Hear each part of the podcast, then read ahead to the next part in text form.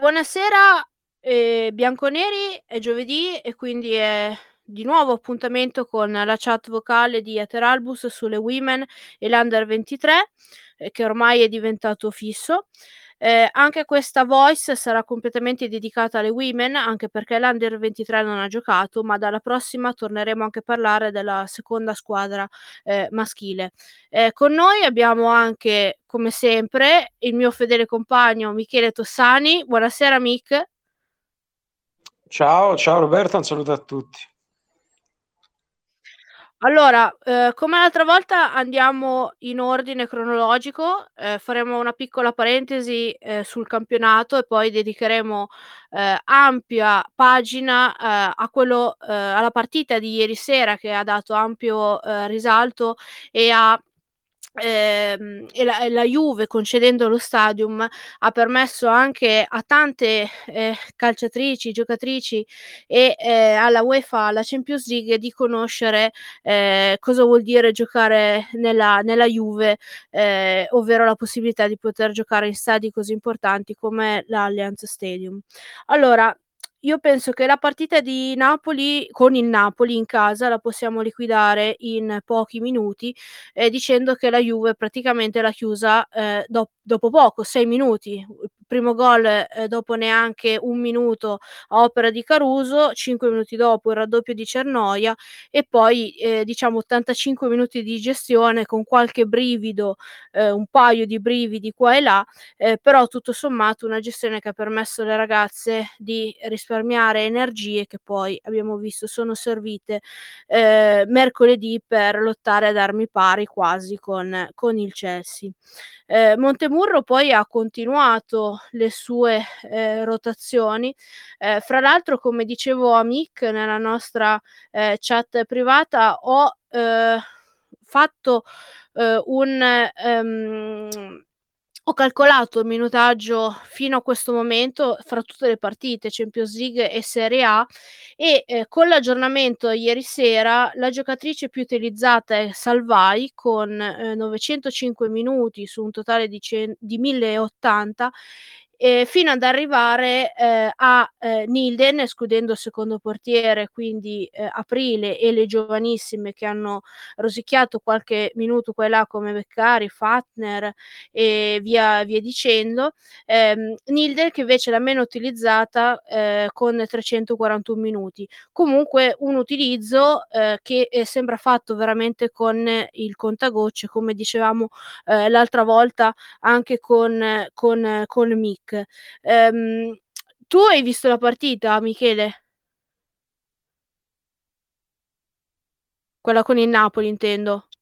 Ho visto anche la partita con il Napoli. Sì, come hai detto tu, c'è poco da dire. Oggettivamente mi aspettavo un po', avevo visto in un'altra occasione il Napoli, l'ho visto con la Fiorentina e mi aspettavo una resistenza maggiore, perché effettivamente però puoi prendere un gol dopo 30 secondi praticamente ha scombinato i piani della formazione partenopea. Però è chiaro, poi la Juventus è stata brava a forzare subito la partita, a partire forte immediatamente, poi ha avuto la fortuna e la bravura ovviamente di trovare subito il gol del vantaggio. Come hai detto tu, hanno gestito fondamentalmente la partita e i cambi. Ripeto, sarebbe interessante chiedere se questa gestione del turnover è fatta, credo di sì, insomma, anche non solo in base al minutaggio, ma anche a dei dati che magari hanno. Comunque è stata una partita senza storia, ecco.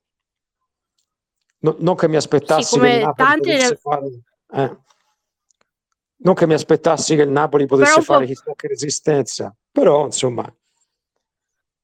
qualcosina un po' di più diciamo, poteva giocarsela un po' meglio, sì. Diciamo solo un paio di statistiche, poi chiudiamo subito questa pagina che poi interessa in modo relativo, no? Perché noi abbiamo ancora l'adrenalina, almeno personalmente, della partita di Champions di ieri sera. La Juve, le statistiche dicono che la Juve, vincendo questa partita col Napoli, è arrivata a ben 30 partite di fila in Serie A vincenti, quindi praticamente ha quasi vinto a un campionato e mezzo. vincendo tutte le partite, record battuto perché il record precedente era del Brescia, tra l'altro di Bonansea, Girelli e via dicendo, di 29 partite, un record che secondo me è destinato ancora ad essere battuto. L'altro giorno mi si chiedeva un po' quale poteva essere la squadra che poteva battere questo record, vedremo fin dove arriveremo, e io ho detto tanto vediamo e ci auguriamo che sia più lungo possibile, ma poi la Juve avrà magari ancora questa, la voglia o la possibilità di andare a ribattere se stessa, e quindi io credo che questo record vediamo dove, fino a quando arriviamo, perché secondo me per come si è messo il campionato è molto facile che almeno per tutto il girone di andata e per un bel pezzo del ritorno la Juve possa ancora, non dico vincere tutte, si spera, e praticamente assicurarsi già lo scudetto magari a metà girone di ritorno. Tu, ne parlavamo anche l'altra volta, qualche squadra l'hai vista in più. La Roma abbiamo visto che impatto ha avuto contro la Juve. Bisogna andare adesso un po' a vedere cosa sarà il Sassuolo, più che altro se durerà nel tempo, e il Milan, però anche vedendo la classifica ormai c'è Juve e Sassuolo in fuga, punteggio pieno, e Roma e Milan che hanno pareggiato lo scontro diretto 1-1, ormai sono a 5 punti da Juve e Sassuolo, quindi per loro diventa molto dura la questione scudetto. Tu cosa ne pensi? Già dopo la sesta giornata. Beh sì, è presto appunto perché sono state giocate solo 6 partite, però come hai detto tu, cioè, l'idea è quella che conosciamo, insomma, che sappiamo di una squadra imbattibile o quasi, la Juventus, e le altre arrancano dietro, sono tutte in seconda fila. Sono curioso di vedere il Sassuolo, di vedere eventualmente lo scontro diretto. Comunque la Roma,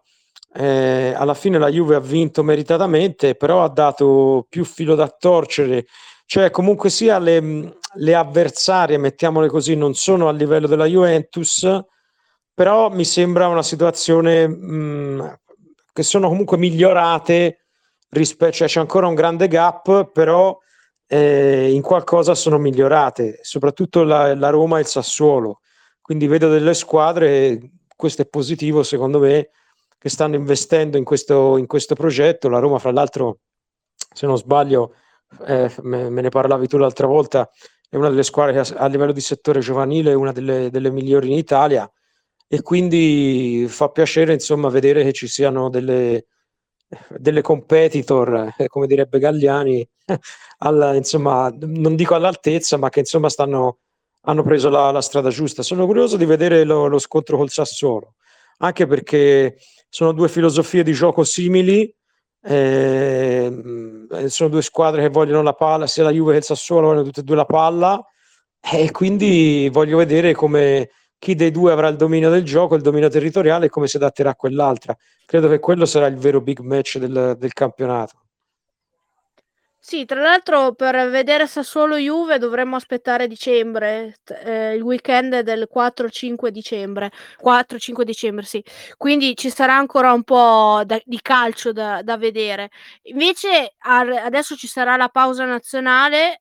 ci sarà una partita che l'Italia giocherà contro la Croazia per le qualificazioni mondiali in casa, poi ritornerà il campionato tra 3 settimane, nel weekend tra il 30 e il 31 di ottobre ci sarà tra l'altro Inter-Juve, Fiorentina-Milan e Roma-Sassuolo, quindi 3 scontri veramente interessanti, e tra Roma e Sassuolo sarà già un bel test sia per le neroverdi che per la Roma. Ecco, lì secondo me si deciderà tanto del Sassuolo ma anche della Roma, perché se la Roma dovesse perdere punti, oltre alla questione diciamo del campionato, dello scudetto, che secondo me ormai sarebbe fuori gioco in ogni occasione, allora non dico che comprometterebbe, ma quantomeno sarebbe molto difficile anche raggiungere l'obiettivo forse principale delle giallorosse, ovvero quello di almeno staccare il biglietto per la prossima Champions League. Ora, chiudendo la parentesi, i due dati che mi sono ancora segnata, ed è il motivo per cui, diciamo, è difficile per una squadra con la Juve, se va in vantaggio di più di 3 punti, essere recuperata, perché l'ultimo pareggio risale al 1° febbraio del 2020, l'ultima sconfitta il 27 marzo 2019, quindi una striscia di risultati positivi di 44 vittorie e 2 pareggi. Tra l'altro questa sconfitta a Sassuolo per 2-1 è una sconfitta, diciamo,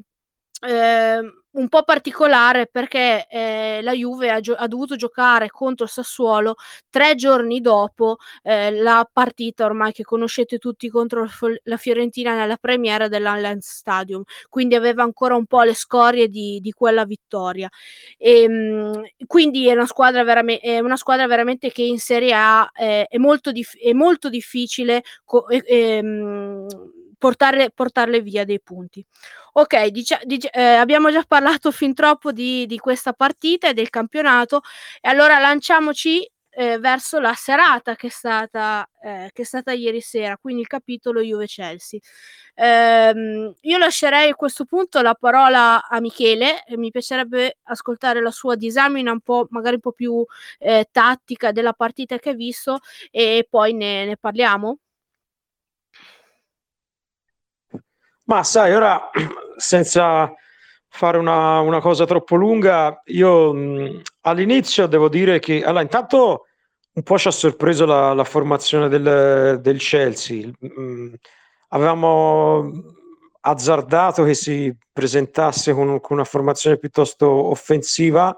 Fra l'altro il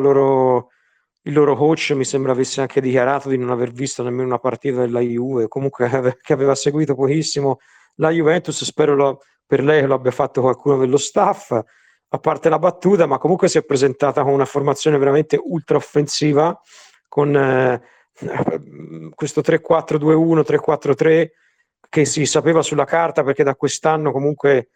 il Chelsea ha abbandonato la difesa a 4 e si è votata a questo tipo di approccio.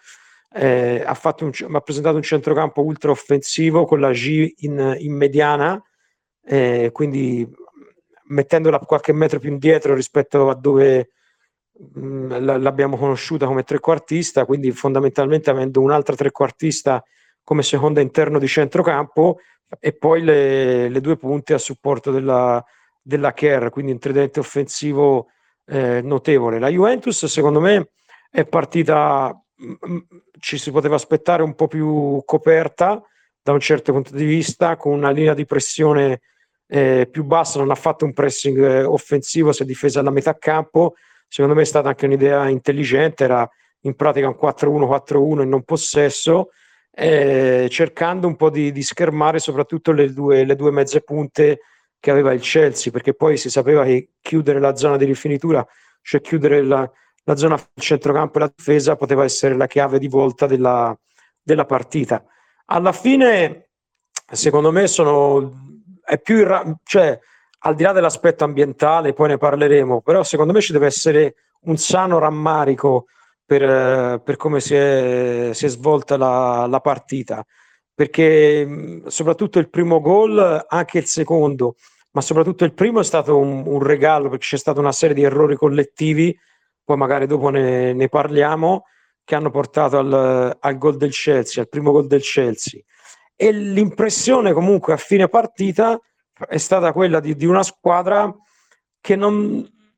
è forse pronta per non accontentarsi e basta di fare delle belle figure contro le big europee, ma che veramente può strappare dei punti e anche delle vittorie. L'ultima cosa che mi permetto di dire è che bisogna fare i complimenti comunque a DAZN, perché ha mandato Pardo, ha mandato uno staff di primo livello, cioè ha trattato il calcio femminile in maniera degna, ecco, perché comunque sentire Pardo può piacere o non piacere, ma comunque è il telecronista di punta di DAZN mandato a commentare la Champions femminile. Secondo me è una cosa che va rimarcata, e che magari oggi non su tutti i giornali è stata invece sottolineata come doveva. Sì, anche perché noi molti spettatori ti criticano DAZN, invece questa volta io ero allo stadio, quindi ho solo guardato 2 o 3 cose per i gol, per vedere dei dettagli, e sono andata a rivedere appunto con DAZN, con la telecronaca di Pardo, e ad esempio a me è sorpreso che oltre a Pardo ci fosse stata anche la Diletta Leotta, ci fosse stato anche Tiribocchi, che addirittura mi è parso di capire che ogni tanto interveniva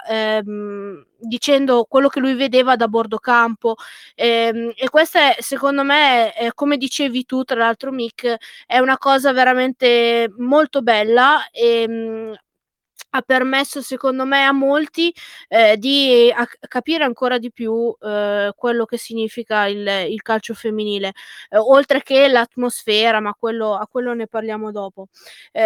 Io la vista dallo stadio, io ero dietro nel settore 108, dietro diciamo nella in curva nord, dietro la porta, e le disposizioni delle 2 squadre si vedevano molto bene. Si sono visti anche dei particolari che ovviamente dalla TV non si possono vedere. A me ad esempio ha impressionato molto le prove di alcune singole e la personalità, anche perché era un po' di tempo ovviamente che non potevo andare a vedere le women dal vivo, e soprattutto si è visto proprio, si è sentito nei primi 20 minuti come le ragazze abbiano pagato molto l'emozione dello stadium. Poi pian piano si sono sciolte, hanno reagito molto bene dopo il gol preso, e forse con un po' più di coraggio e un po' più di attenzione, un po' più di cattiveria sotto porta avrebbero potuto fare molto di più. Il Chelsea secondo me poi ad un certo punto si è reso conto che non era una partita così facile come poteva pensare, e per alcuni tratti della gara è stata addirittura la Juve avere il possesso di palla, a smistarla sulle fasce, a cercare dei corridoi, e il Chelsea ha atteso il da farsi, no? Quindi da questo punto di vista penso che sia una visto che si diceva, faceva un po' di parallelismo tra questa gara e quella che è stata con il Lione 12 mesi fa, sembra simile ma non lo è, perché la gara con Lione è stato più il Leone che ha chiuso la Juve, più che, come stavolta, un atteggiamento, come diceva Mick, voluto da parte di Montemurro, ovvero quella di aspettarle fino a un certo punto e di non concedergli il campo e la profondità, anche perché abbiamo visto nel secondo tempo, nell'occasione del secondo gol, quando c'è stato un errore loro hanno potuto sprigionare tutto il loro atletismo, la loro forza, la loro tecnica, anche grazie diciamo un paio di rimpalli fortunati, una palla che probabilmente era uscita dal campo, almeno dalla mia posizione si è vista abbastanza bene, ed è arrivato il gol di Harder. Io all'inizio, forse l'avevo anche scritto nella nostra chat interna, avevo molto timore della fisicità delle inglesi, invece tutto sommato, tranne in un reparto, ovvero quello delle mezzali, dove Cernoia e Rosucci hanno fatto molto fatica, soprattutto Cernoia con G, che non me l'aspettavo assolutamente, invece tutto sommato abbiamo contenuto la fisicità in tutti i reparti e ci siamo fatti rispettare, e questa è una notizia secondo me molto molto importante, perché è uno degli aspetti che aveva creato tanto il gap nel corso degli anni. Boattin ha sbagliato, come abbiamo detto, una delle responsabili del gol, ma poi si è fatta perdonare con un assist bellissimo sul gol di Bonansea. Comunque la sensazione è quella che dicevi tu Mick, anche uscendo dallo stadio, di una Juve che un po' si mangia le mani per quello che poteva essere e non è stato, perché si poteva fare qualcosa di più e come hai detto giustamente tu, non si può più accontentare di uscire a testa altissima e di voler fare, tra virgolette, solo bella figura. Ormai diciamo è quasi invitata al ballo dell'elite, chiamiamolo così. Serve l'ultimo passo, come ha scritto Antonio il plenipotenziario su Twitter, è quello più difficile, però magari con un paio di acquisti sul mercato, con la crescita ancora delle nostre giovani, non siamo così distanti di come lo potevamo pensare prima di questa partita, anche perché ormai gli indizi stanno diventando tanti, stanno diventando delle prove. Ti chiedo una cosa, Mick, secondo te Montemurro all'inizio ha sbagliato, comunque ha sottovalutato l'aspetto fisico permettendosi di lasciare Caruso in panchina e di far giocare Rosucci e Cernoia, ovvero secondo te sarebbe cambiato, le ragazze sarebbero state più pericolose o ancora più compatte con Caruso al posto, che ne so, di Cernoia? Questa è una bella domanda, però l'allenatore è sempre in questa posizione, no? Perché se come in questo caso il risultato è stato negativo,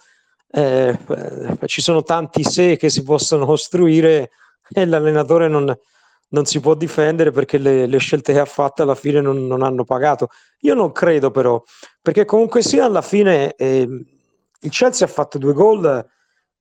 Ora non vorrei esagerare, ma alla fine se li è fatti la Juve più che altro. Il primo c'è stata una serie di 2-3 errori, secondo me individuali, cioè non ci sono stati errori di impostazione o errori secondo me attribuibili alla scelta di un elemento rispetto all'altro, ma sono state una serie di errori individuali che si sono sommati e hanno portato a queste reti. Io credo che lui l'abbia studiata bene, non abbia sottovalutato la fisicità delle avversarie, sia partito, come hai detto tu, prudente. Sì, un po' è stato il peso dello stadio, un po' comunque anche la qualità tecnica del Chelsea. Sia stata una decisione giusta quella di non aggredire altro, di iniziare con una linea di pressione più bassa, di difendersi a metà campo. Quindi io non gli do tanti errori, nessuno, non gli do colpe. Credo che sia stata più una somma di errori individuali che poi hanno portato ai 2 gol che hanno fatto vincere il Chelsea. Però ecco, mi sembra che la partita sia stata preparata bene oggettivamente. Non credo sarebbe cambiato qualcosa col cambio di formazione. Invece parlando di singoli, quindi adesso abbiamo parlato del collettivo, parlando di singoli, a me sono piaciute soprattutto 2 ragazze. Una, vabbè, è una sicurezza, ma vista dal vivo fa davvero paura, perché ha fatto una partita clamorosa. Sto parlando di Sofie Pedersen,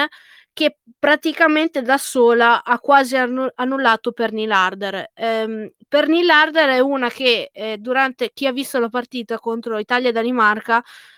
dell'anno scorso, da sola praticamente ha completamente devastato la difesa dell'Italia a Empoli nella prima partita, e anche nel ritorno, nonostante uno schema più prudente, ha praticamente fatto tutto quello che voleva. Invece in questa partita è stata ben controllata da Pedersen, non solo, perché anche il collettivo, l'organizzazione, si vedeva le ragazze che comunicavano, che si passavano i compiti con le giocatrici. La sorpresa invece della serata, dimmi Mick se anche tu la pensi così, è Lundorf. Allora, Lundorf era partita come, almeno inizio anno, a fine dell'anno scorso, come la ragazza, il terzino destro di riserva, secondo me dal grandissimo potenziale, che aveva tutto, corsa, atletismo, a discreta visione di gioco, tempi di gioco, ma che non riusciva a esprimerlo al massimo. È arrivato Montemurro, in 2 mesi è cambiata dal giorno alla notte e secondo me ha fatto una partita incredibile, la migliore da quello che ho visto da quando è arrivata. La terza è una sicurezza perché è Gama, consideriamo che Kerr è una tra le tre centroavanti più forti del mondo e dopo averla annullata, tra l'altro, perché c'era un residuo dai mondiali del 2019 in Italia-Australia, con Salvai praticamente non ha visto una palla ieri sera e io, scherzando, a qualcuno ho detto probabilmente per qualche giorno sognerà sia Salvai che il Gama piuttosto che la sua ragazza Kristi Miuis. E quindi per dire la partita che hanno fatto la nostra difesa, che rimane sicuramente anche oggi contro le big un grande punto di forza. Tu cosa ne pensi su queste tre? Hai visto qualcun'altra che ha risaltato sulle altre? Ma guarda, sono d'accordo su 2 su 3, anche su Gama ha fatto una buona partita, però secondo me ha sbagliato in occasione del gol. Non do tante colpe alla Boattin perché è stata battuta comunque nello scambio breve in velocità e ci può stare da una ragazza più veloce, però molti si sono concentrati sulla Rosucci che non ha chiuso in tempo, si è fermata a un certo punto, ha lasciato passare l'avversaria, però anche la Gama secondo me in occasione del gol non si è accorta in tempo della situazione, è rimasta troppo aperta rispetto alla Salvai, mentre con la palla che si trovava sul lato, diciamo, di sinistra della difesa della Juve doveva lasciare l'avversaria e venire a chiudere nel mezzo. Secondo me sul gol, ecco, la Gama ha contribuito a creare quella voragine sulla quale poi si sono infilate le inglesi. Quindi sono d'accordo sulle altre, ma anche la Gama ha fatto una buona partita, però secondo me c'è qualche responsabilità sul gol, sul primo gol. Invece penso che sulla peggiore in campo per quanto riguarda la Juve non ci siano pochi dubbi, ovvero purtroppo Lina Hurtig secondo me ha completamente sbagliato gara e sembrava un po' un pesce fuor d'acqua. Io oggi, riflettendo, pensando al motivo per cui poteva aver fatto una partita del genere o comunque non ha avuto un inizio di stagione sfavillante, l'unico motivo per cui posso pensare che sia un po' indietro rispetto alle altre e ogni tanto magari non riesca a trovare la posizione è il fatto che lei è arrivata sostanzialmente senza aver fatto la preparazione, perché avendo fatto le Olimpiadi si è aggregata alla squadra già dopo la prima partita ufficiale giocata contro il Kamenika Sasa, e giocando ogni 3 giorni praticamente è impossibile fare allenamento o quasi, e quindi da questo punto di vista potrebbe aver rallentato il suo inserimento in questa squadra, perché lei comunque rimane una giocatrice di livello internazionale e una giocatrice importante. Tu, Mick, sei d'accordo? Sì, sono d'accordo, e forse è l'unico appunto che posso muovere a Montemurro che non l'ha sostituita. Cioè comunque a un certo punto quando vedi, capisco insomma la qualità comunque della Hurtig eccetera, però a un certo punto quando vedi che non è giornata magari potevi intervenire con una sostituzione, ecco. Sì, soprattutto anche perché Bonfantini quando è entrata in campo mi sembra che sia entrata anche molto bene e secondo me penso che abbia giocato più o meno un quarto d'ora, più o meno, sì, abbia fatto vedere cosa può fare a livello europeo, perché è stata preferita a Glionna, perché il suo impatto fisico, la sua velocità, la sua anche tecnica, se riesce a mettere insieme tutti i pezzi delle sue qualità può essere una giocatrice devastante, una top europea. Io, ripensando a quello che ho visto, che mi ricordo di Barbara Bonansea quando ha iniziato, Bonansea era nettamente meno forte alla sua età di Bonfantini, quindi questo mi fa pensare che se riesce a crescere in un determinato modo, e secondo me quello di Bonfantini è proprio l'esperimento, il progetto più grande che hanno Braghine e Montemurro, ci troviamo già in casa una giocatrice fantastica. Però prima di andare avanti te la dovevo fare io una domanda, visto che eri allo stadio, ti rubo un attimo il posto. Com'è stato vedere la Kerr, che è una stella di livello mondiale, giocare dal vivo? Allora, faccio una piccola premessa. La Kerr, Sam Kerr non è la mia giocatrice preferita e quindi io parto già leggermente prevenuta. Però è impressionante come si muove, come cerca la profondità, la personalità con cui gioca. È stato un po' carino andare a vedere come agli ultimi minuti Caruso e lei si siano un po' prese, un po' fatte dei dispettucci, e come soprattutto è risultato alla fine, anche lei sentendo la partita,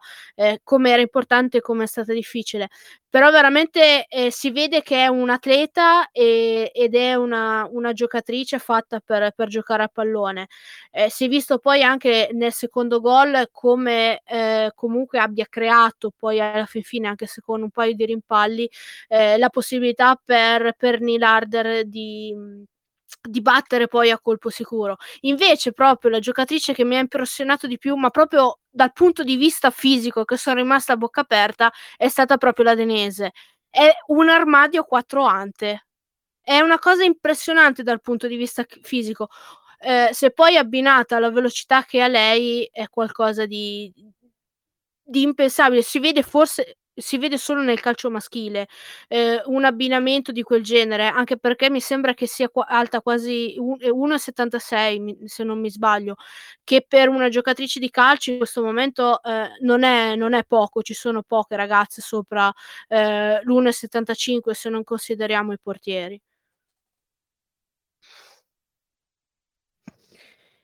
Invece e così concludiamo oggi, siamo un po' più corti, tanto ne abbiamo comunque parlato tanto. Per quanto riguarda l'ambiente, io sono rimasta molto impressionata dal fatto che le giocatrici del Chelsea, due su tutte, Sam Kerr appunto e il capitano Magdalena Eriksson, siano rimaste impressionate dal nostro stadio, dall'ambiente, dai tifosi della Juve, nonostante abbiano anche preso qualche fischio, però si siano veramente sorprese anche del calcio italiano e di come si può far calcio in questo momento femminile anche in Italia. E ne parlavo con una persona oggi e gli ho scritto: è un bel biglietto da visita per Braghine e Montemurro per il prossimo anno, per andare a rinforzare la squadra, se c'è la possibilità di andare a cercare 2 o 3 top player, per dire: venite a giocare alla Juve, c'è la possibilità di giocare allo stadium e di vivere serate del genere. Io adesso, mentre stiamo registrando, ho un occhio anche su Lione Benfica. Il Lione è l'unica squadra, adesso a memoria, delle grandi che gioca nello stadio dei maschi, nel Grubana Stadium mi sembra che si chiami. Tutte le altre squadre invece giocano nel loro stadio anche da 1.000 spettatori a sedere, come anche Kings Meadow, lo stadio del Chelsea, o poco più. Quindi sicuramente è stato uno spettacolo che si è goduto, che si sono godute tante persone in giro per l'Europa e in Italia. Stavo guardando adesso prima di entrare in onda e le visualizzazioni solo sul canale YouTube in italiano, le visualizzazioni sfiorano le 224.000, mentre in inglese sfiorano le 180.000. È praticamente la partita più vista in questo momento della UEFA Women's Champions League. Io non l'avrei mai detto. Mick. Sono numeri importanti che testimoniano di una crescita, e spero che la crescita continui anche nei prossimi anni, che si riesca a sostenere bene questo sport, perché ripeto, a me piace comunque sia ci siamo esaltati, ripeto, giustamente per le prove della squadra nazionale di pallavolo femminile all'europeo, e tante volte seguiamo, cioè dovrebbe essere la normalità, secondo me, seguire il femminile anche nel calcio. Quindi spero che ci siano sempre più investimenti e che ci sia, insomma, i numeri lo dimostrano, l'interesse c'è, bisogna mettere sul mercato il prodotto. È questo, cioè bisogna renderlo visibile, renderlo fruibile, perché come dimostrano appunto i dati che hai citato, se il prodotto viene esposto non è più di nicchia, ma diventa fruibile per un gran numero di persone, poi la gente lo guarda, giustamente. Sì, tra l'altro su questo discorso, e qui facciamo un piccolo grosso appunto alla 7, grazie alla 7 che ci fai vedere le partite in chiaro, però se ci fosse un minimo di competenze in più, non dico capire il calcio, perché non lo capiamo neanche noi fino a un certo punto, però quantomeno non chiamare a sapere le giocatrici chi sono e non fare dei scambi di persona, cioè l'altra volta che abbiamo visto Juve-Napoli, sentire per un quarto d'ora chiamare Salvai, Alice Salvai, è una cosa che sinceramente non esiste, anche perché è una giocatrice nazionale, una giocatrice di cui si dovrebbe sapere. Tu che vai a commentare, come giustamente dicevamo prima, DAZN a questo punto di vista ha offerto un servizio molto, come dicevamo, migliore, e ha trattato il calcio femminile come deve essere trattato. Allora, io ho finito come... Sì, no, scusa. No, volevo ribadire, ripeto, può piacere o non piacere, poi ognuno ha i suoi gusti, ma Pardo ieri è stato impeccabile, cioè ha trattato la partita come fosse una partita di Champions maschile, non ha sbagliato nemmeno un nome, quindi, cioè, sinonimo di uno che comunque è un professionista, si è preparato, si è presentato preparato, e si è visto anche nella resa, insomma la partita, basta vedere gli highlights o recuperare la partita, insomma la partita è stata anche commentata. Poi ha detto tutti i Tiribocchi, giustamente è stata commentata seriamente, quindi magari se tu hai comprato tutti i diritti del campionato a maggior ragione, anche perché hai speso, no? Per comprare il prodotto, chiamiamolo sempre prodotto, quindi insomma dovresti cercare di presentarlo nel modo migliore possibile. Sì, tra l'altro la commentatrice tecnica ieri sera era Marta Carissimi, una ragazza che ha giocato anche in nazionale, ha fatto tante presenze nazionali, quindi non una qualunque, che poi è la stessa commentatrice tecnica della Rai, quindi da questo punto di vista brava per una volta DAZN. Allora io direi che possiamo chiudere, se c'è qualcuno che vuole fare qualche domanda, che vuole raccontarci se è andato a vedere la partita, cosa ha visto, le sue emozioni, è il momento. Niente, ok, allora direi di chiudere, così oggi facciamo come ti avevo promesso, Mick, sono stata di parola, e ti facciamo andare a dormire presto. Sì, perché avendo una certa età, poi la mattina mi sveglio presto, come sanno tutti, essendo un po' in là con gli anni, devo farmi le mie 8 ore di sonno. No, comunque è stata una grande puntata, e quindi ti ringrazio anche questa volta, insomma, e soprattutto di aver dato una testimonianza dal vivo di un ambiente, insomma, fantastico, perché poi anche i numeri delle presenze sono importanti, cioè non è solo aver messo a disposizione lo stadium, ma anche la cosa bella è stato come è stato riempito dalla gente per questo avvenimento, ecco. Tra l'altro ricordiamo, sottolineiamo, così chiudiamo con un altro record, visto che è stata anche la puntata in cui abbiamo sottolineato tanti record, è stata anche la partita prima dei quarti di finale, con più spettatori allo stadio dell'intera storia della UEFA Women's Champions League. Il messaggio l'ha mandato su Twitter, l'ha scritto l'account ufficiale della UEFA Women, e quindi lo stadium, speriamo questo record possa durare solo un mese e che possa essere battuto il 9 novembre contro il Wolfsburg. Ecco, e qui chiudiamo veramente, alla luce di quello che abbiamo visto con il Chelsea, ora la Juve deve, secondo me, avere la presunzione di dire: io posso battere il Wolfsburg, perché il Wolfsburg non è a livello del Chelsea, il 3-3 fatto in Inghilterra è un risultato abbastanza bugiardo, la Juve se la può giocare con le tedesche, può sognare veramente il passaggio del turno. Per farlo però deve fare una partita sulla falsariga con quello che ha fatto ieri, ma soprattutto qualcosa in di più, e sottolineo più cattiveria davanti alle porta e anche un po' più di coraggio. Non ci si può più nascondere, bisogna avere quel pizzico di arroganza che si è in Serie A, avere il coraggio e la voglia di metterlo anche in Champions League a costo di rischiare. Quel passo va fatto, Mick, e va fatto quest'anno, perché poi per il prossimo così ci possiamo davvero divertire. Sì, sono d'accordo. Aggiungo anche attenzione ai dettagli, perché come si è visto, ripeto, nei gol,